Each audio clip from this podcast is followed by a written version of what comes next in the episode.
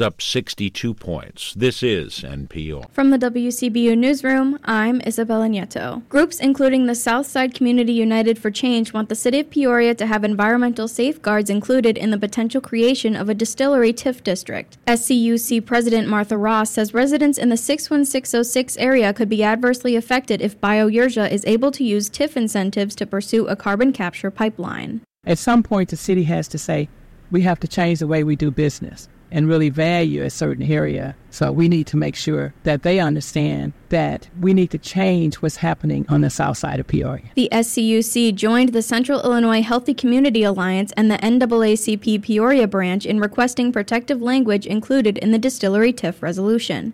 The Peoria City Council will hold a public hearing on the distillery TIF at its next meeting on Tuesday night.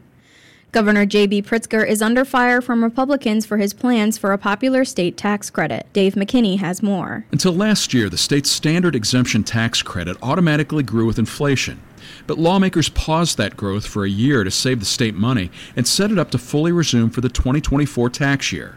Now, Pritzker is tinkering with that plan, but not raising the credit to fully cover the effects of inflation. That's drawing complaints from the number one Senate Republican, Minority Leader John Curran. This is going to hit low-income, middle-income families, and it is a tax increase. The governor's proposed increase saves a family of four about $25, but the GOP says it really ought to be closer to $70 for a family of four.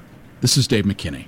A $750,000 National Park Service grant gets the Peoria Women's Club a lot closer to a full restoration. The historic clubhouse was built in 1893. The grant will fund mechanical upgrade that will get the women's club one step closer to reopening its second-floor theater. Here's Peoria Women's Club President Kim Mitchell. We are so excited and hopeful that we can be up into that theater as soon as possible. We just need to raise another $2 million. The theater was closed following a fire in 1970.